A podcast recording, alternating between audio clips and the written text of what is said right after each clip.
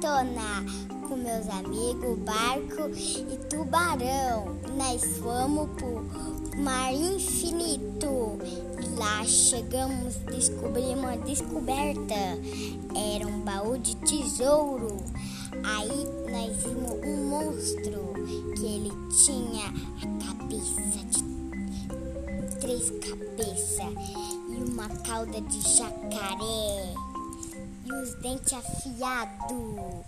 Nós fomos lutar e matamos o monstro. Chegamos lá, um baú de tesouro e era cheio de diamante.